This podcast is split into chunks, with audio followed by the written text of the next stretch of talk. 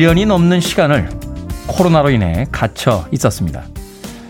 점심으로 우동을 먹기 위해 다녀온다는 농담 같은 일본도 노래방에서 목 놓아 부르던 홍콩의 아가씨의 그 홍콩도 킹콩도 올라갔던 엠파이어 스테이트 빌딩의 뉴욕도 지난 1년여 동안 우리는 가지 못했습니다. 백신 접종이 본격화되고 국경이 열린다는 소식에 모두들 들떠 있죠. 내일이라도 당장 해외여행을 가겠다고 말합니다. 하지만 1년 넘게 머물렀던 이곳에서 새로운 생각을 말하는 이는 적습니다. 어쩌면요, 코로나로부터 우린 아무것도 배우지 못한 채 그저 단지 다시 옛날로 돌아가는 것일지도 모르겠습니다. D-76일째 김태훈의 Freeway 시작합니다. 기분이 좋아지는 목소리였죠. 크리스토퍼 크로스의 All Right 이 곡으로 오늘 김태훈의 Freeway 1부 시작했습니다. 빌보드 kid의 아침 선택 김태훈의 Freeway 저는 클 태 자 쓰는 테디 김태훈입니다. 자 아침부터 여러분들께서 반가운 아침 인사 많이 보내주셨습니다. 손은신님 반갑습니다 테디 좋은 아침입니다. 오늘은 일찍부터 해가 비추는 걸 보니 더움을 알려주는 듯합니다 하셨습니다. 어제도 낮 기온이 30도 가깝게 서울 지역에서는 올라갔는데 오늘도 꽤 올라간다고 하니까 출근길 참고하시길 바라겠습니다. 1505님, 반가, 반가. 오늘도 화이팅 하며 출발해 봅니다. 0874님, 상쾌한 아침, free하게 시작하는 아침 DJ 테디님과 힘차게 출발. 조윤서님, 구름에 갇힌 듯한 날씨입니다. 장마인 듯 장마 아닌 여름인 듯 여름 아닌 아침에 인사 전합니다. 아마도 서울이 아닌 다른 지역에 계신 것 같습니다. 자, 조정수님, 혼자 진행하시는데 no 마스크 어떻습니까? 잘생긴 얼굴 보고 파요. 하셨는데, 역시 약간 숨겨져 있는 게 더 신비롭지 않습니까? 네. 아스트라제네카 1차 접종 마쳤는데요. 2차 접종 끝나고 나면 혼자 진행할 때는 마스크를 좀 벗어볼까 생각 중입니다. 자, 유튜브로 김인주 씨, 전예림 씨, 아침부터 선곡이 너무 좋습니다. 라고 보내주셨고요. 또 우리 아들과 함께 듣고 있습니다. 라고 사연 보내주셨습니다. 윤소정님, 테디 안녕하세요. 비타민 D 부족할 것 같은 테디. 햇볕은 쨍쨍, 모래알은 반짝. 이라고 하셨는데, 비타민 D는 남아도입니다. 여름이면은 항상 바다에 가 있기 때문에 예, 비타민 D는 남들에게 나눠 드릴 수도 있습니다. 걱정하지 마시길 바라겠습니다. 3724님, 테디 좋은 아침입니다. 정말 오랜만에 파란 아침 하늘을 보네요. 길가에 꽃이 이뻐서 하나름 꺾고 싶은 유혹이 듭니다. 하셨는데, 꺾지 마십시오. 아름다운 꽃은 꺾는 게 아니고, 꺾은 꽃은 버리는 게 아니고, 버린 꽃은 돌아보지 않는다. 대학교 때 어떤 선배가 했던 이야기인데, 왜 이 이야기는 30년이 지나도 잊혀지질 않는 걸까요? 화단에 있는 예쁜 꽃 꺾지 마시길 바라겠습니다. 청취자분들의 참여 기다립니다. 문자번호 샵 1061, 짧은 문자 50원, 긴 문자 100원, 콩은 무료입니다. 여러분은 지금 KBS 2라디오 김태훈의 Freeway 함께하고 계십니다. KBS 2라디오 yeah, 김태현의 프리웨이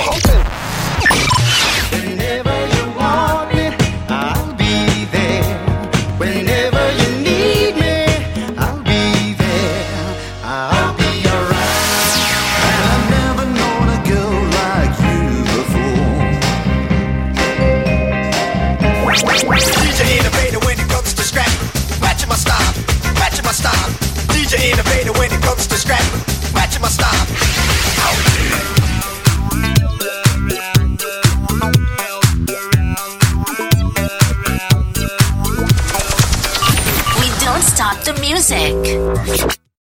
80년대 인기는 현재 비욘세 못지않았죠. 어떻게 보면 비욘세 같은 어, 최근에 걸 파워의 원조격인 아티스트였습니다. 다이아나 로스의 I'm Coming Out 들이었습니다. 안 씨라고 닉네임 쓰시네요. 오늘 천국입니다. 찐 잔소리 많은 상사의 연차일입니다. 너무 행복해요. 아싸 축하해 주세요 하셨습니다. 제가 수많은 축하를 드립니다만 직장 상사의 연차에 축하를 드릴 수는 없는 거 아닙니까? 아, 이것도 축하의 어떤 범주에 들어가나요? 예. 이 땅에 계신 그 수많은 회사원 여러분들, 여러분들의 직장 상사분의 연차를 진심으로 축하드립니다. 박수 한번 쳐드립니다. 부장님, 과장님 연차 많이 써주세요. 네. 아니지라고 하셨는데. 그렇죠. 이런 사소한 것으로부터 천국을 경험할 수 있다라면 삶에 있어서 즐거운 것들이 더 많지 않을까 하는 생각 해보게 됩니다. 아울러서 직장 상사께서 얼마나 괴롭히신 거예요. 예, 오늘 같은 날은 문자도 하지 마시고 푹 쉬시길 바라겠습니다. 직장 상사님. 김은희님, good morning입니다. 아침에 직접 내린 커피랑 함께 눈 떠서 처음 보는 외간 남자는 테디입니다. 테디로 시작하는 아침 영광입니다. 하셨는데. 아침에 처음 보는 남자가 저라고요? 영광입니다. 김은희님. 고맙습니다. 7626님, 좋은 아침 테디 아들이 군대 가기 전에 현장에서 알바 중인데요. 어느 날 보니 얼굴이 새까매졌어요. 넥 아머랑 톳이 사줬는데 놓고 갔네요. 날이 벌써 더운데 저녁에 얼굴 못 알아볼까 무섭습니다. 저녁에 만나고 힘날 음식 먹여야겠습니다. 하셨습니다. 7616님. 남자들이요, 이 목 이렇게 가리는 넥 아머나 이 톳이 되게 귀찮아 합니다. 어, 저도 사실은 운동하고 이럴 때 예, 여기 새까맣게 타기 때문에 하나 샀었는데 답답해요. 대신 이제 타고 나면 그날 저녁쯤에 이렇게 막 뜨끈뜨끈하고 아픕니다. 따갑습니다. 예. 그 화장품 이렇게 파는 데 가면요. 어, 알로에 팝니다. 알로에. 예. 이 화기 빼는 데는 알로에가 최고입니다. 알로에를 그냥 하나 사다 주시는 게 더 좋지 않나 하는 생각이 드는군요. 집에 오면 이렇게 씻고 나서 예, 팔 같은데 목 같은데 살짝 발라주면 네. 화상으로부터 좀 보호가 됩니다. 7626님. 마트 상품권 보내드리겠습니다. 아드님 오시면 만나고 힘난 음식 먹여야겠다라고 하셨는데 예, 장 맛있게 보시고 어, 아드님과 함께 또 맛있는 저녁 식사 하시길 바라겠습니다. 이정숙님 한강에 떠다니는 배가 너무도 낭만적이고 여유롭게 보입니다. 라고 하셨는데 아침 이 7시 10분에서 20분 사이만 되면 저 한강에서 수상 스키 타시는 분이 꼭 저렇게 화면에 잡힙니다. 저희 방송이 언제 마무리될지 모르겠습니다만 그 전에 꼭 한번 섭외를 해서 제가 초대 손님으로 한번 스튜디오에 꼭 모시고 싶어요. 이 시간마다 수상 스키를 타시는 특별한 이유가 있으십니까? 하면서 저 역시 방송을 진행하다 보면 어, 한편으로는 부럽고 또 한편으로는 또 어떤 분일까 궁금해질 때가 있습니다. CCTV에 보이시는 저 수상 스키의 주인공을 알고 계신 분들이 계시면 저에게 문자나 사연 좀 보내주시길 바라겠습니다. 아울러서 오늘 서울 날씨가 좋다 보니까 한강변 CCTV가 굉장히 예쁘네요. 어제는 흑백인 줄 알았어요. 날씨가 흐려서. 그런데 오늘은 확실히 아 칼라구나 하는 걸 알 수 있습니다. 자 보이는 라디오 접속하시면 지금 한강에서 수상 스키를 타고 계신 네, 모 씨를 만나실 수 있습니다. 이번엔 또 서쪽으로 달려 계시군요. 아까는 동쪽으로 달려오셨는데. 김정근님과 이진정님의 신청곡으로 합니다. 에드윈 콜린스, A Girl Like You.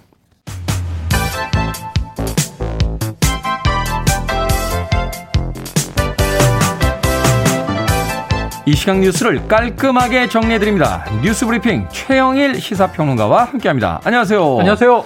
자, 올해가 6.15 남북 공동선언 21주년인데요. 그렇습니다. 15일 어제였죠. 여야 대선 주자들이 김대중 전 대통령의 정신을 깊이 새겼다. 라고 하면서 한 목소리를 냈습니다. 네, 지금 현재까지는 양강 구도를 이루고 있는 여야의 주요 대권 주자는 민주당 쪽은 이제 이재명 경기지사, 야권은 아직 당은 정해지지 않았지만 네. 윤석열 전 검찰총장입니다. 이 두 사람이 공교롭게도 김대중 전 대통령의 그 정신, 뭐 민생, 민주, 평화 이러한 이제 정신을 계승하겠다 한 목소리를 냈어요. 사실 이 정도만 네. 돼도 많이 변했다라는 생각이 드는 게 예전에는 네. 김대중 전 대통령의 그6.15 남북 공동선언에 대해서 네. 사실은 여야의 시- 시각 차이가 달랐죠. 있었잖아요. 그리고 네. 또5.18 광주 민주화 운동에 대한 시각도 달랐는데 그렇죠. 이제는 뭐 이제 보수 정당도 어, 5.18 광주 민주화 정신을 헌법 전문에 담자 이런 건 다 합의가 이루어져 있는 상황이라 네. 세상이 많이 바뀌었다는 이 말씀이 저도 공감이 되는데요. 자, 그런데 이제 방문한 곳은 다릅니다. 윤석열 전 총장은 연세대의 김대중 도서관을 방문했어요. 네. 그리고 이제 어제 방문한 게 아니라 지난 11일에 방문한 것을 어제 6.15에 맞춰서 보도자료를 낸 겁니다. 한 4시간 정도 머물면서 이 김대중 전 대통령의 어떤 업적과 이제 행보를 쭉 공부했다라고 하는데요. 자, 그러면서 이제 그러한 그 정신을 되새기고 계승하겠다. 이렇게 이야기를 한 거고요. 그리고 이재명 경기지사는 이제 경기지사다 보니까 네. 고향 일산에 김대중 대통령 사저 기념관이 있습니다. 네, 그곳을 방문을 해서 어제 이 김대중 전 대- 대통령의 민주, 평화, 민생의 어, 그러한 뜻을 깊이 새기고 계승하겠다. 그러니까 지금 여야 주요 대권 주자가 어제 남북 평화의 상징이었던 2000년 6.15에 김대중 대통령과 이제 당시에는 김정일 국방위원장이 평양에서 만남을 가졌거든요. 그때 뭐 대단했죠. 그 전에는 그렇죠. 이제 정주영 회장이 또 소떼를 몰고 가는 일도 있었고 그때 이제 아 통일되나? 뭐 이런 분위기였는데 상당히 오랜 기간 교착되고 있습니다만 어쨌든 뭐 여야 대권 주자들이 이 김대중 대통령을 회고하는 것은 의미 있는 일이었다 하는 생각이 듭니다. 네. 그 교착 상태에 빠지는 남북 관계에 대한 어떤 새로운 좀 전환점이 됐으면 좋겠습니다. 네. 자, 국민의힘이 소속 의원들의 부동산 투기 의혹 전수조사 의뢰했는데 네. 이거 어떻게 진행이 되고 있습니까? 그러니까 이게 왜 국민의힘 의원들이 전수조사를 의뢰했는데 원래는 감사원에서 받겠다 했는데 이건 법적으로 안 되는 거였어요. 그렇죠. 감사원도 거부하고 행정부 공무원만 대상이지 사법부와 입법부의 공무원은 우리가 감사 대상 아니다. 그 이제 유권 해석을 냈고 거부를 했습니다. 그래서 결국은 민주당 또 다른 이제 비교섭 단체 사당과 마찬가지로 국민 권익위 조사를 의뢰하는 걸로 가닥을 잡았는데 약간 걸림돌이 있었어요. 전현희 위원장이 민주당 출신입니다. 그렇죠. 그러다 보니까 민주당을 조사할 때는 직무 회피를 했어요. 본인이 소속됐던 정당을 본인이 이제 관장하는 기관에서 조사를 하는데 본인이 개입하면 이것은 이해 상충이 될 수 있다. 어제도 말씀드렸습니다만 네. 업무 보고 안 받겠다 하고 그렇죠. 그냥 자발 자체적으로 네네네. 조사해라 하고 조사팀 해라로 빠진 건데 네. 그런데 국민의힘 조사는 개입하겠다는 얘기를 했던 거예요. 왜냐하면 자신과 이해 충돌될 일이 없다. 그러니까 오히려 이제 개입하는 게 법률적으로는 원칙에 맞는 것이다라고 했는데 국민의힘은 난리가 났죠. 정치적으로는 네. 역시나 이해관계가 있는 거 아닙니까? 아, 그렇죠. 그래서 뭐야? 그러면 자신의 소속당은 봐주고 우리 야당은 세게 하겠다는 건가? 이제 이런 이제 볼멘 소리들이 나왔고요. 그래서 결국 전현희 위원장이 자, 이번에도 직무 회피 조치를 하겠다 밝히면서 이제 가닥을 잡았는데 문제는 이제 국민의힘 의원들이 본인, 배우자, 직계 가족에 대해서 개인정보 동의를 빠르게 해주면 이것도 이제 한두 달 안에 결과가 나오게 될 것 같습니다. 국민의힘에서 이제 전현희 권익위원장 쪽으로 공이 넘어왔다가 다시 국민의힘 쪽으로 넘어갔는데 그렇습니다. 이 공을 어떻게 받을지 좀 기다려 보도록 하겠습니다. 자, 코로나19 백신 1차 접종 목표 달성치인 1,300만 명 어제 넘어섰어요. 상반기 안에 끝나겠다는데 무려 한 2주 정도 빨리 끝난 네, 거잖아요. 보름을 당겼습니다. 그러니까요. 연령대별 접종 순서 소식과 함께 좀 전해 주십시오. 지금 이제 일단은 이제 얀센 백신이 미국에서 들어오면서 이거 한미 이제 정상회담의 결과였죠. 그래서 100만 명을 또 높게 잡았습니다. 6월 말까지 원래는 1200만 명이었는데 그걸 100만 명 높여서 1300만 명으로 그래서 1,400만 명으로 목표를 잡았는데 네. 이번 주에 어쩌면 1,400만 명 돌파합니다. 하루에 지금 뭐 50만 명 이상씩은 맞는 것 그렇죠. 같은데 그렇게 따진다면 지금 2, 3일이면은 뭐 100만 명 그렇죠. 추가되는 거는 1도 아니죠. 그래서 이번 주면은 보름을 당겨서 1,400만 명까지도 목표가 조기 달성될 것 같고요. 그리고 이제 1,300만 명은 이미 넘겼고요. 음. 그래서 지금 25%가 넘어가는 상황이니까 국민 4명 중에 1명은 접종했다. 이제 뭐 7월 정도면은 3명 중에 1명은 접종 완료. 그리고 이제 3분기 7, 8, 9월이 굉장히 속도가 날 텐데 네. 말씀하신 대로 지금 연령대별 접종 순서는 이제부터 누가 시작되냐 하면 사회 필수 인력 중에 30세 미만 30세 미만. 예, 경찰, 소방, 그리고 또 유치원과 어린이집의 교사, 또 초등학교 1, 2학년 교사들이 접종 대상이 됩니다.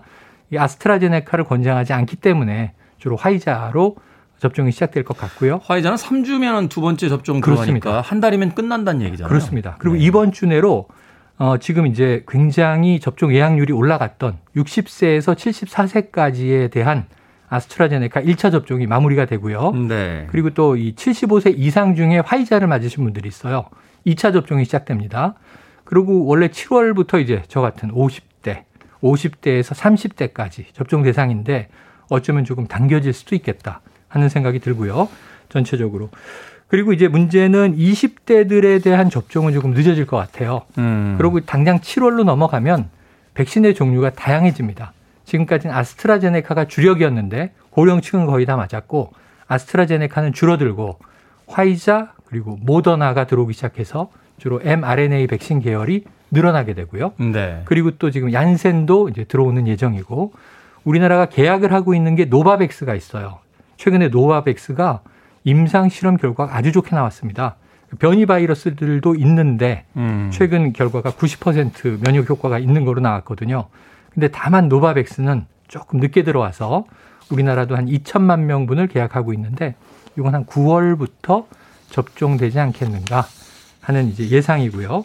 네. 지금 7월부터는 또 이 고3 학생들 수능 치러야 되니까 또 이제 수능 수험생들 이러한 이제 대상도 접종 대상에 포함되어 있습니다. 네, 7월부터는 뭐 사회적 거리두기에 대해서 다시 그 검토하겠다라는 이야기 나오는 거 봐서는 어, 지금 바뀌었는데 좀 조기에 이 시범 적용할 것 같고요. 네. 7월 5일부터 어쩌면 6인 이상 모일 수 있고 어 이제 유흥업소 등도 10시까지 영업을 하는데 새로운 단계가 적용되면 8인 8인까지 모일 수 있고요. 자정까지 뭐 식당 등 영업이 가능해질 것 같습니다. 그만큼 이 백신 접종에 대한 자신이 있다라는 그렇습니다. 어, 것으로 해석될 수 있을 것 같습니다. 자, 오늘의 시사 엉뚱 퀴즈 어떤 문제입니까? 네, 앞서 코로나 백신 소식 전해드렸죠. 접종 목표를 조기 달성. 야, 우리나라 빨리빨리 이 조기 달성 좋아하잖아요. 빨라요. 네, 이 조기 달성에 힘을 보탠 접종자들 모두 맛있는 거 드시기 바라고요. 이 조기를 소금에 절여서 만든 이 생선도 추천을 합니다. 여기서 오늘의 시사 엉뚱 퀴즈. 조기를 소금에 절여 말린 이 생선은 무엇일까요? 특히 참조기로 만든 영광 이것이 유명합니다. 1번 굴비, 2번 고갈비, 3번 자린고비, 4번 아싸 호랑나비. 정답 아시는 분들은 지금 보내주시면 됩니다. 재미있는 오답 포함해서 총 10분에게 불고기 버거 세트 보내드립니다. 조기를 소금에 절여 말린 이 생선은 무엇일까요? 특히나 영광 땡땡 이것이 음. 유명합니다. 1번은 굴비, 2번은 고갈비, 3번은 자린고비, 4번 아싸 호랑나비. 문자번호 샵 1061, 짧은 문자 50원, 긴 문자 100원, 콩은 무료입니다. 뉴스브리핑 최영일 시사평론가와 함께했습니다. 고맙습니다. 고맙습니다. 날씨도 좋은데 좀 달려볼까요? 김인영님의 신청곡입니다. Katrina and the Waves, Walking on Sunshine.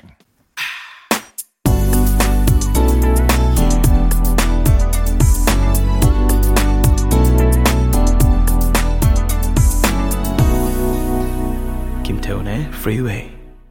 스피너스의 I'll Be Around 드렸습니다.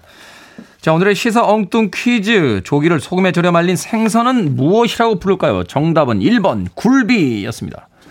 이동환님, 먹고 싶다 굴비라고 보내주셨고요. 순수 청년님, 굴비요. 아, 아침에 굴비 안 하면 밥 한 공기 뚝딱이죠. 하셨습니다.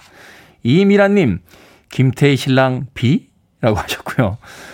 신토불이라고 닉네임 쓰시는데 유비장비라고 쓰셨습니다. 관우는 어디 갔습니까? 삼형제 중에서 한 분 빼셨네요. 4108님, 야, 이분 오늘의 장원인데요. 하늘에는 영광, 땅에는 굴비라고 보내주셨습니다. 그렇죠. 하늘에는 영광이, 땅에는 굴비가 있으면 얼마나 세상이 평화롭겠습니까? 4108님. 자, 제가 소개해드린 분들 포함해서 모두 10분에게 불고기 버거 세트 보내드리겠습니다. 당첨자 명단은 방송이 끝난 후에 홈페이지에서 확인할 수 있습니다. 콩으로 당첨이 되신 분들은요, 다시 한번 방송 중에 이름과 아이디 문자로 보내주십시오. 저희들이 모바일 쿠폰 보내드립니다. 문자번호 샵 1061, 짧은 문자는 50원, 긴 문자는 100원이 듭니다. 자, 이계명님, 물 한 컵 마시려다가 도자기 수저통을 건드려서 아침부터 박살 냈습니다. 바로 아내를 쳐다봤는데, 정리하셔. 이러네요. 왜 더 이상 이야기가 없는 걸까요? 하셨습니다. 자, 보기 1번. 남편을 너무 사랑해서 도자기 수저통 따위는 눈에도 들어오지 않는다. 2번. 포기했다. 자, 정답. 퀴즈에 대한 상품은 없습니다. 여러분들의 정답 기다리고 있겠습니다. 1번. 이계명 씨의 아내는 이계명 씨를 너무 사랑해서 도자기 수저통 짜에는 신경 쓰지 않는다. 정답 1번. 자, 2번은 포기했다. 자, 간단하죠? 자, 정답 1번일까요? 2번일까요? 여러분들께서 재밌는 답 보내주시면 DJ 권한으로 상품 보내드리겠습니다. 이계명님에게는 모바일 쿠폰으로 아메리카노 쿠폰 한 장 보내드립니다. 커피 드시면서 본인도 정답을 한번 맞춰보시길 바라겠습니다. 콩으로 들어오셨는데 문자번호 샵 1061로 이름과 아이디 보내주시면 모바일 쿠폰 보내드릴게요. 짧은 문자 50원, 긴 문자 100원입니다. 6121님, TV에선 어리버리 하시더니 방송 진행이 대단하신데요? 라고 보내주셨습니다. TV에서 제가 어리버리 했습니까? 예, 그래서 텔레비전 거의 다 그만뒀습니다. 라디오 열심히 하겠습니다. 6121님. 앞으로도 많은 지도 편달 부탁드립니다. 역시 아메리카노 모바일 쿠폰 한 장 보내드리겠습니다. 늘 깨어서 감시해 주시길 부탁드립니다. 자, 0986님의 신청곡으로 합니다. 아, 비틀스, Michelle.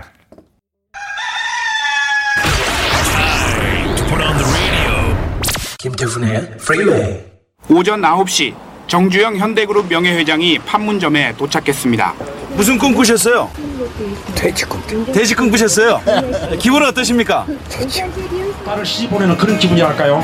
그런데 에, 북한에 가서 이 소들이 튼튼하게 잘 커주고 또한 우리 남한 음, 국민들의 따뜻한 마음이 이북 동포들한테 전달돼서 소가 가는데 사람 그 서차도 속이라도 끼어서 좀 같이 들어가고 싶은 마음인데요.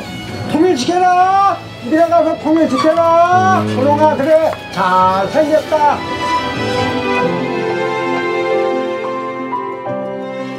똑같은 동포들이니까 서로 논아서 먹 키우려고 가져가는 거죠. 북도 좀 손을 키우라고. 손을 실은 트럭이 군사 분계선을 넘고 있습니다. 분단과 긴장의 상징이었던 이곳 판문점이 이제 사람이 왕래하고 물자가 통과하는 장소로 다시 자리매김하는 순간입니다. 생각을 여는 소리 sound of day 1998년 소떼와 함께 방북길에 나선 고 정주영 회장의 육성과 분단 이후 최초의 육로 방북을 바라보는 국민들의 마음 들려드렸습니다. 1998년 오늘 전 세계가 주목하는 역사적인 이벤트가 이 땅에서 벌어졌습니다. 실향민이기도 했던 당시 현대그룹의 정주영 명예회장이 소 500마리와 함께 육로로 판문점을 넘는 이벤트였죠. 정정 회장의 방북길에 줄지어 서서 이를 반기는 실향민들의 얼굴엔 감격과 희망이 가득했습니다. 저 길로 고향에 갈 수 있구나. 새삼스럽게 확인한 그들은 자신도 곧 고향에 가서 헤어진 가족을 만날 거란 꿈을 꾸었을 텐데요. 그로부터 23년이란 시간이 흘렀습니다. 꿈에 부풀었던 그들의 얼굴엔 주름이 얼마나 두껍게 내려앉았을까요? 그들이 당시에 품었던 희망은 또 얼마나 작아져 있을까요? 2021년 5월 기준으로 생존해 있는 이산 가족은 4만 8천여 명. 생존자 가운데 80세 이상의 고령층은 67% 가까이 된다고 합니다. 그들과 함께 살아가는 사회 구성원으로서 우리가 어떤 논의를 해야 할지, 무엇을 할 수 있을지 고민해야 하지 않을까요? 누군가는 집에 돌아가면 그냥 만날 수 있는 가족들을, 누군가는 70여 년 동안 오직 그리워하며 살고 있습니다. 더 늦지 않았으면 좋겠습니다. Listening to one of the best radio stations around. You're listening to 김태훈의 Freeway Billboard kid의 아침 선택 KBS 2라디오 김태훈의 Freeway 함께하고 계십니다. 자, 문제 냈었죠. 이계명 씨의 아내분이 이계명 씨가 도자기 수저통을 건드려 깨뜨렸는데 왜 아무 말도 없었을까요? 보기 1번은 너무 사랑해서 2번은 포기했다. 7471님 2번입니다. 포기. 저도 포기했거든요. 0421님 3번이에요. 비싼 옷 산 거 있네요. 아내분이. 5472님 사랑도 포기도 아닙니다. 그저 아내가 수저통을 받고 싶었는데 남편분이 빌미를 제공한 겁니다. 부인분께서는 속으로 흐뭇했을지도. 세 분에게 모바일 쿠폰으로 아메리카 쿠폰 보내드리겠습니다. 신박한 대답들이군요. 삶이라는 건 참 복잡하면서도 재밌는 것 같습니다. 1부 끝곡입니다. Kane Gang Motortown. 저는 2부에서 돌아옵니다.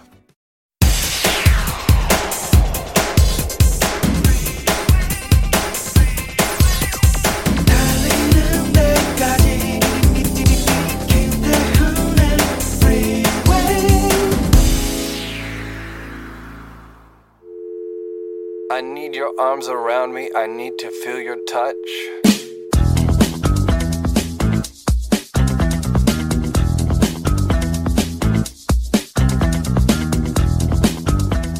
건강 10계명.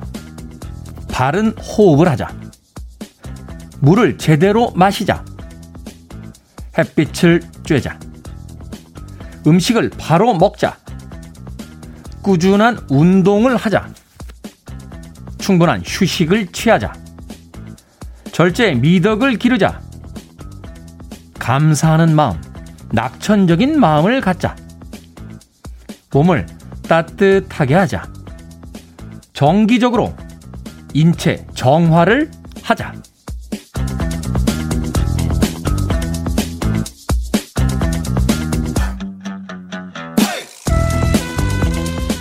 뭐든 읽어주는 남자. 오늘은 청취자 3546님이 보내주신 건강 10개명 읽어드렸습니다. 예전에 건강 관련 가게를 운영하셨는데 그곳 문에 붙여두었던 글귀라고 하는군요. 자, 하나하나 읽어보면 어려울 거 없는 일들인데요. 심지어는 이걸 누가 안 해? 싶은 것도 있는데 하루 종일 회사에 갇혀 있다 보면 햇빛 잠깐 쬐는 거, 낙천적인 마음 갖는 거 너무 어렵습니다. 오죽하면 비싼 돈 주고 스마트워치 사서 한 시간마다 심호흡을 해라, 자리에서 일어나서 움직여라 이렇게 알림을 받고요. 비싼 돈 내고 또 명상까지 배우러 다니겠습니까? 사람들은 많은 돈을 쓰거나 특별한 비결이 있어야만 건강해질 수 있다라고 생각하지만요. 문명에서 한 걸음 떨어져서 자연과 조금 더 가까워질수록 오히려 건강해지지 않을까 생각이 됩니다. 매 순간 제대로 호흡하면서 낮에는 햇빛 아래에서 움직이고 밤엔 제대로 푹 자는 거. 이 정도만 해도 절반은 성공일 텐데요. 우리는 이 간단한 일조차 외면한 채 도대체 뭘 얻으려고 하는 걸까요? 세상을 다 얻어도 나 하나를 잃으면 아무 소용이 없다 하는 이야기를 다시 한번 떠올려 봅니다. 1981년 제26회 유로비전 송 콘테스트에서 우승했던 곡이죠. 박스피즈의 Making Your Mind Up 드렸습니다. 모든 것들이 다 마음먹기 나름이다. 하는 의미로 띄워드린 2부의 첫 곡이었습니다. 생각해보면 당시에는 참 이상했던 게 노래를 가지고 국가 대항전을 했습니다. 유로비전 송 콘테스트. 그럼 이제 유럽 국가들이 나왔고요. 동경가요제 뭐 이런 거 있었어요. 일본 도쿄에서 전 세계에서 태극, 그러니까 말하자면 국가 마크만 안 달았지 국가대표들이 다 등장을 해서 노래로 승부를 보던 그런 시절이 있었습니다. 지금 생각해보면 음, 조금 헛웃음이 나오는 그런 대회들이 아니었나 하는 생각도 해보게 되는군요. 자, 이 곡으로 김태현의 프리웨이 2부 시작했습니다. 앞서 일상의 재발견, 우리 하루를 꼼꼼하게 들여다보는 시간, 뭐든 읽어주는 남자, 오늘은 청취자 3546님이 보내주신 건강 10개명 읽어드렸습니다. 콜럼버스의 달걀처럼 알고 나면 참 쉬운 것들인데 막상 하루를 살아가면서 물을 제대로 마시거나 햇빛을 쬐거나 음식을 바로 먹거나 휴식을 취하기가 그렇게 쉽지는 않습니다. 그런 간단한 변화가 우리 몸을 건강하게 한다. 다시 한번 생각해 보시길 바라겠습니다. 자, 뭐든 읽어주는 남자, 여러분 주변에 의미 있는 문구라면 뭐든지 읽어드립니다. 김태훈의 Freeway 검색하고 들어오셨어요. 게시판에 글을 올려주시면 되고요. 말머리 뭐든 달아서 문자로도 참여가 가능합니다. 문자 번호는 샵 1061, 짧은 문자 50원, 긴 문자 100원, 콩은 무료입니다. 오늘 채택되신 3546님께는 촉촉한 카스테라와 아메리카노 두 잔 모바일 쿠폰 보내드리겠습니다. I want it, I need it, I'm desperate for it. Okay, let's do it. 김태훈의 Freeway. 올해 해산한 팀이었죠. 팝 역사에 기록된 프랑스의 2인조 일렉트로닉 듀오 다프트 펑크의 Around the World에 이어진 곡은 퀸과 와이클리프 장 와이클리프 진이라고 발음을 하기도 했었는데 어떤 프로그램에 나와서 자신의 이름을 장이라고 발음해달라 하는 장면을 본 적이 있습니다. 퀸과 와이클리프 장이 함께했던 Another One Bites the Dust 두 곡의 음악 이어졌습니다. Another One Bites the Dust는 원래 퀸의 오리지널 곡인데 네, 리메이크 되면서 Small Soldiers라고 하는 어, 그 스톱 모션 애니메이션이죠. 예, 인형을 움직여서 하는 그 애니메이션에 예, 수록됐던 곡이었습니다. 두 곡의 음악 이어드렸습니다. 로시님, 버스 타는데 Freeway 나오고 있습니다. 6640A 버스 기사님, 안전 운전 하세요. 하셨습니다. 고맙습니다, 기사님. 자, 4298님, 10년 다니던 회사를 정리했습니다. 어제까지 사무실에서 들었는데, 오늘은 아침 산보하면서 듣고 있네요. 싱숭생숭합니다. 오늘도 맑음하시길 바랍니다. 라고 하셨는데, 축하드립니다. 이제 새로운 인생의 그 첫 발자국을 띄셨군요. 4298님. 익숙치 않기 때문에 싱숭생숭 하시겠습니다만 또 새로운 인생이 앞에 펼쳐져 있다. 새로운 모험이 있을 거다라고 즐겁게 하루 시작하시길 바라겠습니다. 4298님에게 힘내시라고 비타민 음료 보내드리겠습니다. 5326님, 사람마다 이상형이라는 게 있는데요. 저는 목소리 이상형이 김태훈님인가 봐요. 성시경님 대신 김태훈님 목소리로 잘 자요. 듣고 싶네요. 네. 이 아침에요.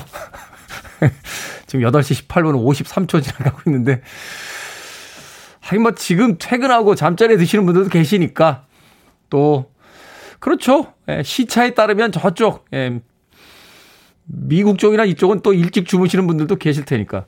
잘 자요도 여러 가지 버전이 있습니다. 이렇게 데이트를 마치고 문 앞에서 헤어질 때는 약간 경쾌하게 해줘야 돼요. 잘 자요. 크, 뭔가 있어 보이잖아요. 나는 깔끔한 남자야. 마치 이런 어떤 뉘앙스가 싹 배어 있는 아주 경쾌하고 젠틀하게 잘 자요. 뭐 이렇게 이야기 좀 되는데 이제 누워서 이제 휴대폰이나 이런 거로 이제 들을 때 잘 자요는 조금 약간 늦게 할 필요가 있죠. 잘 자요. 어우, 내가 못 듣겠다. 자, 거기까지만 하겠습니다. 5316님. 잘 자요는 그래도 성시경 씨 버전이 낫지 않나요? 자, 실패한 잘 자요. 실패한 잘 자요를 대신해서 제가 떡볶이 보내드립니다. 5326님. 떡볶이 맛있게 드시고 성시경 씨의 잘 자요 많이 들으시길 바라겠습니다. 3429님, 시어머니 식사 챙기고 어젯밤 늦게 온 남편 북엇국 끓이려니 속이 부글부글 했는데 신나는 음악이 금세 춤추게 합니다. 하셨습니다. 그렇군요. 나를 위해선 누가 음식을 차려주나요? 인절미 빙수 보내드립니다. 여름 특별 상품입니다. 인절미 빙수. 맛있게 드시고 그 속 타는 거 푸시길 바라겠습니다. 아, 김태훈의 Freeway는 3429님의 마음을 알고 있습니다.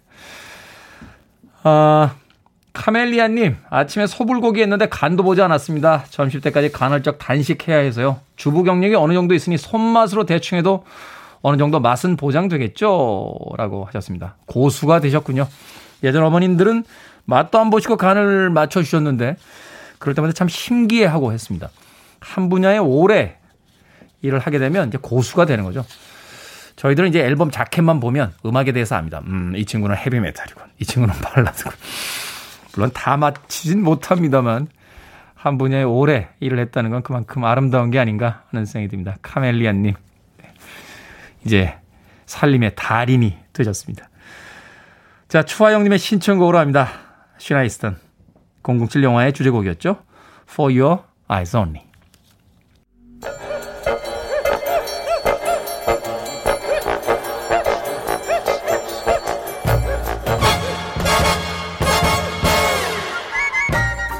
온라인 세상 속 촌철살인 해학과 위트가 돋보이는 댓글들을 골라봤습니다.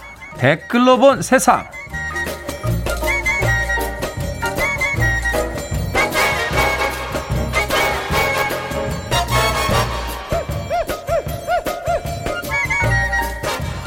첫 번째 댓글로 본 세상.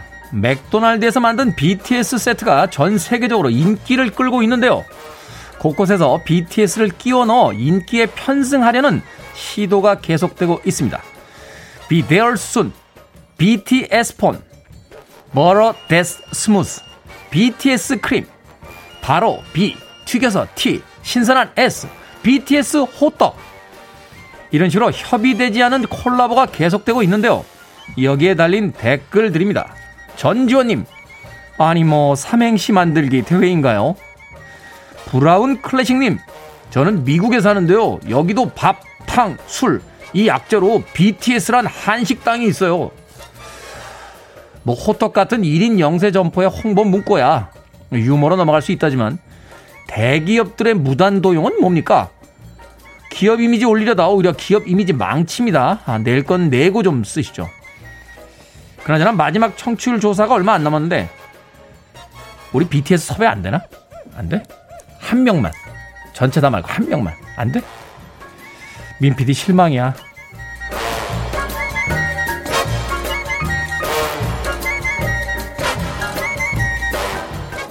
두 번째 댓글로 본 세상. 국립중앙박물관 기념품 샵의 인기가 점점 높아지고 있습니다. 이곳에서만 파는 기념품, 일명 굿즈의 디자인이 특별하기 때문인데요. 고려 청자 무늬가 들어간 스마트폰 케이스부터 윤동주의 별 해는 밤과 별자리를 더한 컵, 의궤를 그려놓은 우산까지 우리 전통 문화를 그대로 담은 게 인기 비결이라고 하는군요. 여기에 달린 댓글들입니다. D22님, 티셔츠에 골룡포 문양 새겨주면 엄마 사드리고 싶네요. 우리 집 1인자거든요. 타이아님, 박물관 갔다더니 쇼핑하러 갔군요. 뭐 굿즈를 통해서라도 우리의 문화를 알릴 수 있다면 다행이긴 합니다만 그런데 한편으로 생각해 보면 우리나라나 외국 상관없이 미술관이나 박물관 투어 맨 마지막엔 꼭 선물이나 굿즈 상점이 있습니다. 동남아 여행 끝에 악어 가죽 지갑이나 호랑이 연거 사라고 하면 뭐라고 했는데 이건 꼭 챙겨서 온단 말이에요.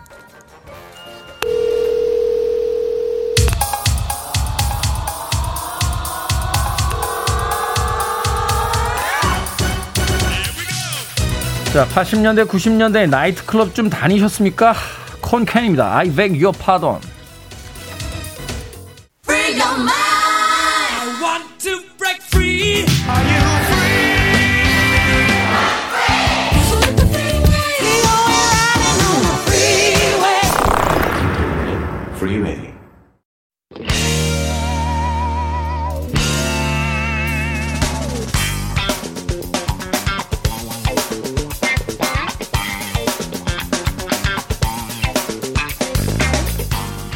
수요일의 코너 약학 다시 프라이팬만 쥐어주면 천안부적 밀키트가 키운 요리사 경기 남부 요리의 창시자 훈남 약사 정전 푸드라이터 자연 친화주의 정통을 잇는 요리사 절세미녀 이보은 요리연가 나오셨습니다. 안녕하세요. 안녕하세요. 자 날씨가 비가 오다가 막다 비가 오다 막다 오늘은 드디어 막습니다. 오늘 날씨 너무 좋아요. 네, 들어오자마자 방송하기 싫다고 놀러 가고 싶다고 해서 제가 청취자 여러분들께 일러 바칩니다.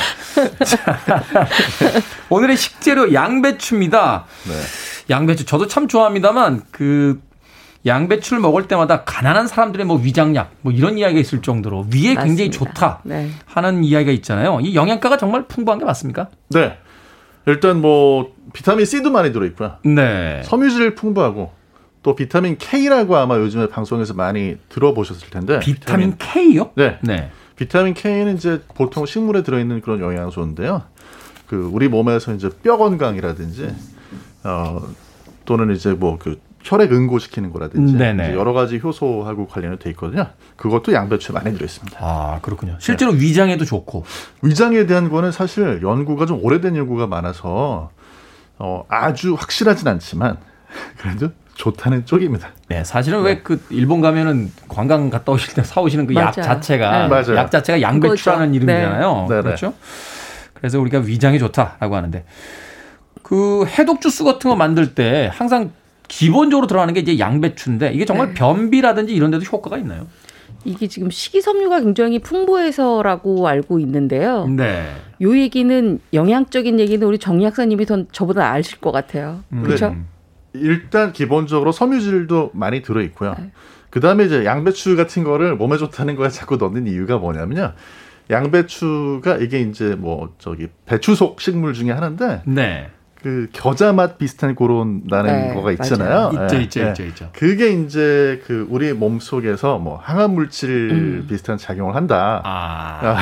그래서 아 이거 건강에 좋겠는데 하는 그런 연구들이 많아요. 음. 그러다 보니까 그렇군요. 이제 네, 음. 해독 주스에도 들어가고 그렇습니다. 일단은 뭐 채소를 많이 먹어서 뭐 몸에 나쁘다 뭐 이런 그쵸. 연구는 없으니까 네네. 양배추도 그 중에 하나다 이렇게 생각하면 될 것 같습니다. 색깔이 예뻐서 이제 보라색 양배추 뭐 적채 이런 것도 많이 찾는데 네.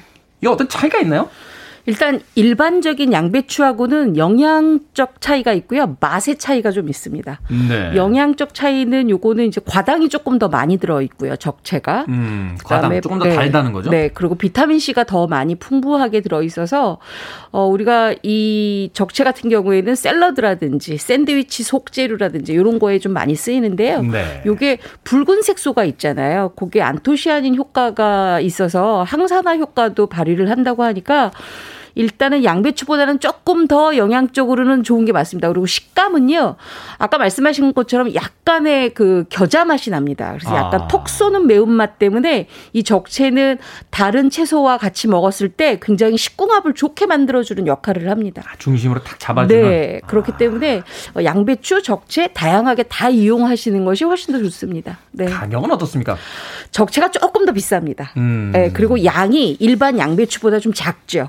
그래서 어, 우리가 양배추 한 통 사면 적채는 한 반 통짜리가 요새 많이 판매를 하니까 같이 사서 이렇게 버무려서 같이 잡수시는 것도 좋은 방법입니다. 샐러드처럼 같이 네, 네. 섞어서 이 양배추 냉장고에다 넣어놓으면 굉장히 오래 가더라고요. 그래서 두고두고 이렇게 네. 저는 열었다가 이렇게 먹을 거 없으면 그냥 이렇게 생으로 뜯어가지고 아, 우거우거. 먹는데 보통 이제 양배추는 가장 오래 보관하는 방법이 있습니다. 바로 양배추 안에 심지 있잖아요. 가운데. 심지 음. 있죠? 그 부분에 종이 타올에 물을 좀 적셔서 그거를 닫아 놓고 어 랩으로 포장을 하고 난 다음에 냉장고에 보관을 하면 계속 수분 보충이 되기 때문에 마르지 않고 아. 상하지 않고 오래 보관할 수가 있습니다. 물에다 살짝 담궈서 네, 랩으로 그 씌워서 심지 부분만. 네. 그렇죠. 사실 그냥 넣어놓으면 그렇죠. 금방 말라서 상하죠. 맞아요. 예, 네. 사실 이게 식감이라든지 이런 것도 떨어지고 그렇죠. 네. 보기에도 별로 좋지 않은. 아삭임이 별로 없죠. 그렇게 되면. 네. 그렇죠. 양배추가 이렇게 아삭아삭할 때 간장만 살짝 뿌려도 되고 뭐 이렇게 너무 맛있어요. 드레싱도 별로. 필요 없잖아요. 고추장 조금만 있어도 아유 저는 양배추 채 썰어서 올리브 오일만 뿌려서 먹습니다. 저는 그래도 고- 너무 맛있어요. 고기 먹으러 가면 양배추 먼저 주잖아요. 엄청 잡수시죠. 그거만 먹다가 고기를 잘 못 먹고 오는 경우가 있는데. 자, 근데 집에서 요리해 먹을 때이채 써는 거. 네. 이게 이제 요리 잘하시는 분들은 모르겠는데 저희 같은 사람들 이게 은근히 이게 귀찮아요. 이게 어떻게 좀 손질을 해서 먹어야 됩니까? 저 채 썰기 말고도 뭐 방법이 좀 없나요? 근데 이제 양배추는요 채 써는 걸 잘 써줘야 돼요. 왜냐하면 양배추에 아까 그런 맛을 내는 물질들이 이게 이제 이 세포가 손상이 되면 흘러나오거든요. 그래서 음. 날카로운 칼로 빠르게 썰어줘야지 이게 막 이렇게 뭉툭한 칼이라든지 아니면 손으로 찢거나 이렇게 하면요 그 맛을 내는 성분이 너무 많이 나와가지고 네. 오히려 좀 맛이 고약해질 수가 있거든요. 아. 네, 그래서 채를 썰어달라고 부탁하시는 게 제일 좋습니다. 근데 부탁을. 아니 근데 요새 감자 깎는 칼 너- 면적이 넓은 게 있어요. 네네네. 필러. 그걸로 단면을 긁어가면서 물에다가 떨구면 굉장히 얇고 가늘고 곱게 채 썰기 때문에 양배추를 훨씬 더 맛있게 먹을 수가 있어요. 채로. 네. 채로 썰어. 그렇죠. 요새는 기구들이 다 나와 있으니까. 맞아요. 그걸로 아. 도구 이용하시면 돼요. 네. 그리고 이제 채 써는 거 자신 없는 분들은요 채 썬 다음에 찬물에 좀 담궈 놓으세요. 얼음 찬물에? 네, 그러면 아까 맛을 내는 그런 물질이 지나치게 많이 나온 게 찬물에 좀 흘러 나오면서 양배추가 더 아삭아삭하게 물을 빨아들여 가지고요. 네. 맛이 더 좋아집니다. 아, 얼음을 살짝 띄운 찬물에다가 네. 아, 일단은 채를 써서 바로 먹지 말고 좀 담궈 놨다 먹으면 더 아삭아삭하게 먹을 수 있다라고 해 주셨습니다. 그 외에 뭐 양배추의 손질 팁이나 뭐 고르는 거 고를 때는 어떻게 골라야 됩니까? 아까 색깔 있는 거 말씀하셨잖아요. 네. 색깔 있는 이제 적채 같은 경우에는 요거는 색깔이 진하면 진할수록 거기 안토시아닌이라고 해가지고 그 블루베리 같은 데 많군요. 들어있는 그 항산화 물질 요게 많이 들어있는 거거든요. 네. 그래서 그때는 색깔이 진한 걸 고르시는 게 좋습니다. 아, 색깔이 진한 거, 색깔이 있는 걸 할 때, 또 색깔이 없는 거할때 이제 육안으로 이렇게 싱싱한 것들 좀잘 골라내서 네. 아삭한 감이 좀 남아 있는 것들을 고르면 된다라고 해주셨습니다. 자, 양배추에 대해서 오늘 알아보고 있습니다. 노래 한 곡 듣고 와서 이제 본격적인 양배추 요리에 대해서 이야기를 나눠보도록 하겠습니다. DJ가 제일 좋아하는 음식이 뭔지 아십니까? 떡볶이? 배추보쌈입니다. 아 배추보쌈. 노래 속에 나옵니다. 블랙머신, 하우지. 양배추도 배추의 일종이고 DJ가 제일 좋아하는 건 배추 보쌈이라고 블랙머신이 노래하고 있습니다. 하우지. 자, Billboard kid의 아침 선택 KBS 2라디오 김태훈의 Freeway 절세미녀 이보은 요리연구가 그리고 훈남 약사 정전 food writer와 약학다식 함께하고 있습니다. 어, K812584호님께서 양배추 씻는 방법 좀 알려주세요 하셨습니다. 특별한 방법이 있습니까? 양배추는요, 이 씻을 때 굉장히 조심을 하셔야 되는데, 양배추 아까 제가 심지 말씀을 드렸었죠. 그래서 심지를 기준으로 해서 4등분을 하고 난 다음에, 아, 만약에 양배추를 내가 하나하나씩 쌈장으로 먹는 쌈을 먹겠다 그러시면 하나 뗀 다음에 옅은 소금물에 헹구셨다가 맨 마지막에 식식 초 약간 떨군 물에다가 헹궈서 바로 건지시면 되고요. 네. 아니면 곱게 채 썰어서 하신다 그러면 채 썬 후에 약간 소금물에 헹구고 또 식초물에 헹궈서 건지시면 아주 좋은데요. 아까 정약사님이 얘기한 것처럼 얼음물을 이용하시면 조금 싱그럽고 아삭하게 드실 수도 있습니다. 그렇군요. 일단은 물에다 이렇게 찬물에다 씻으시는 게 좋고 네. 거기에 약간의 소금이나 약간의 식초 정도를 그렇죠. 넣어주시면 그걸 훨씬 더그 살균도 살균 되고요. 효과도 네. 되고 일단은 동그란 걸 4등분 정도 해서 그렇죠. 씻으시면 네. 되겠다. 근데 이게 이렇게 겹겹이 있다 보면 어떤 강박 있는 분들은 그거 다 혼입돼가지고 그걸 막 다 씻으려는데 그럴 필요까지는 없는 거죠. 저는요, 그래서 어떻게 하냐면 가운데 심지 쪽을 돌려서 심지를 뽑아요. 그런 음. 다음에 만약에 내가 쌈을 한다 그러면 약간 끓는 물을 불을 끄고 난 다음에 그걸 그대로 담가요. 그리고 돌리잖아요. 그러면 겹겹이 떨어지거든요. 아. 그러고 난 다음에 헹구시면 훨씬 더 쉽습니다. 네. 그렇군요. 그걸 또 손으로 일일이 찢을 필요가 없이. 그렇죠. 역시 사람은 배워야 됩니다.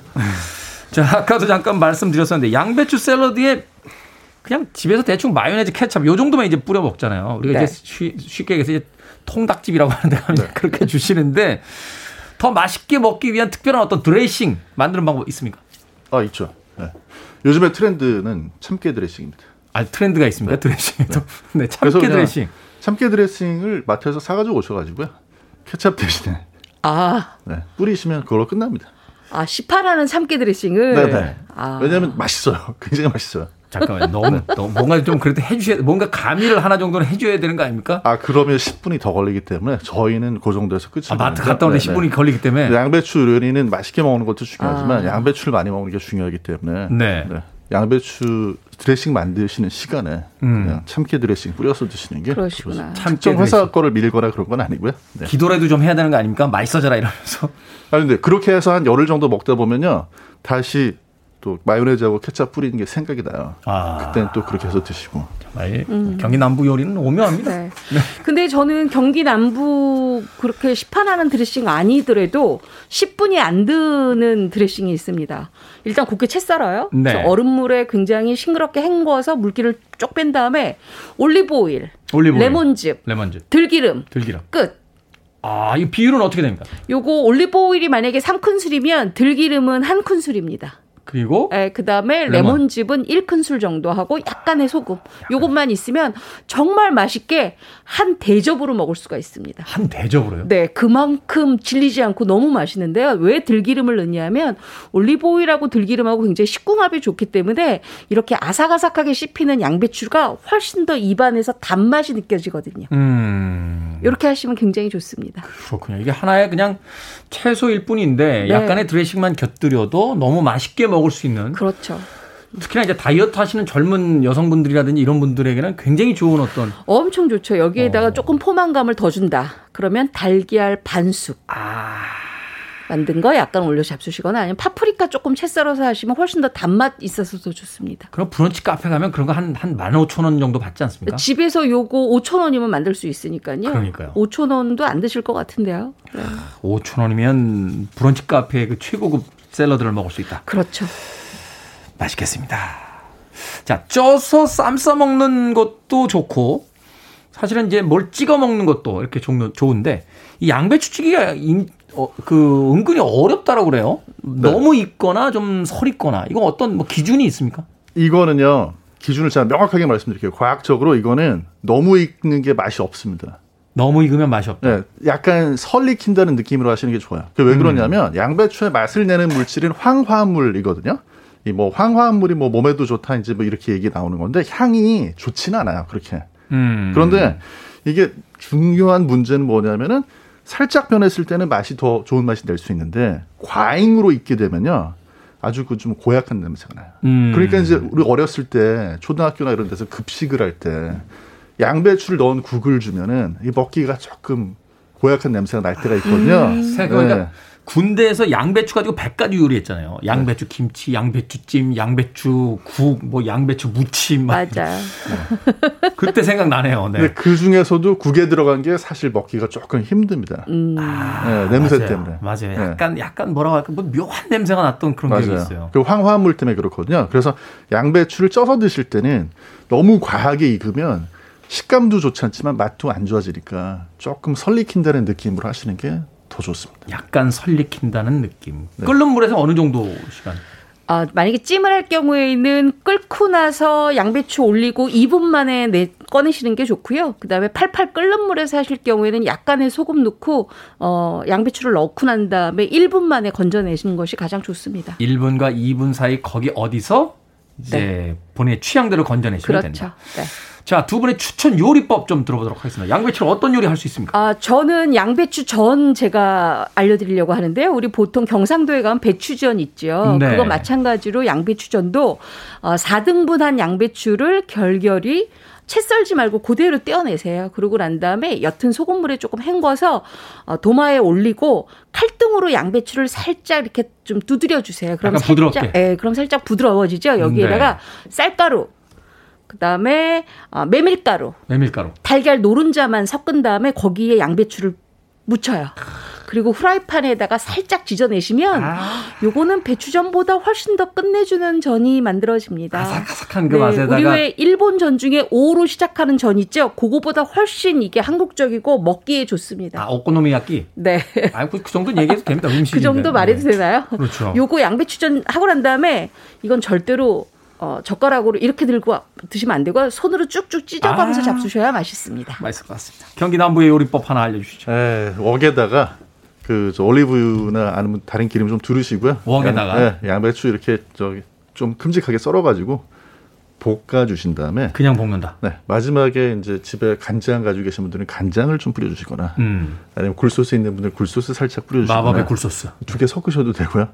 그렇게 하면 양배추가 이게 굉장히 맛이 살아나면서 짜장 속에 들어있는 양배추 아주 맛있게 들어있을 때 있잖아요. 맛있죠. 예, 아주. 맛있죠. 아작아작하면서. 음. 그런 느낌이 나요. 집에 짜, 춘장 있는 분들은 춘장을 살짝 넣으셔도 맛이 기가 막힙니다. 인스턴트 짜장에다가 그것만 볶아서 이렇게 딱 곁들여도 마치 그 정말 요리집의 어떤 네. 짜장 같은 그런 느낌이 들겠네요. 맞아요.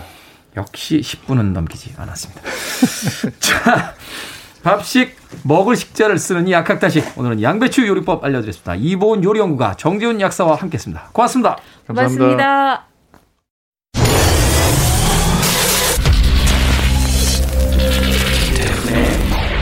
Freeway.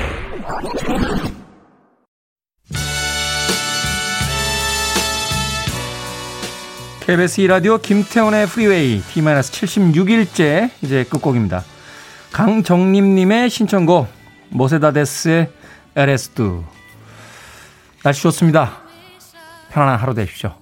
저는 내일 아침 7시에 돌아옵니다. 고맙습니다.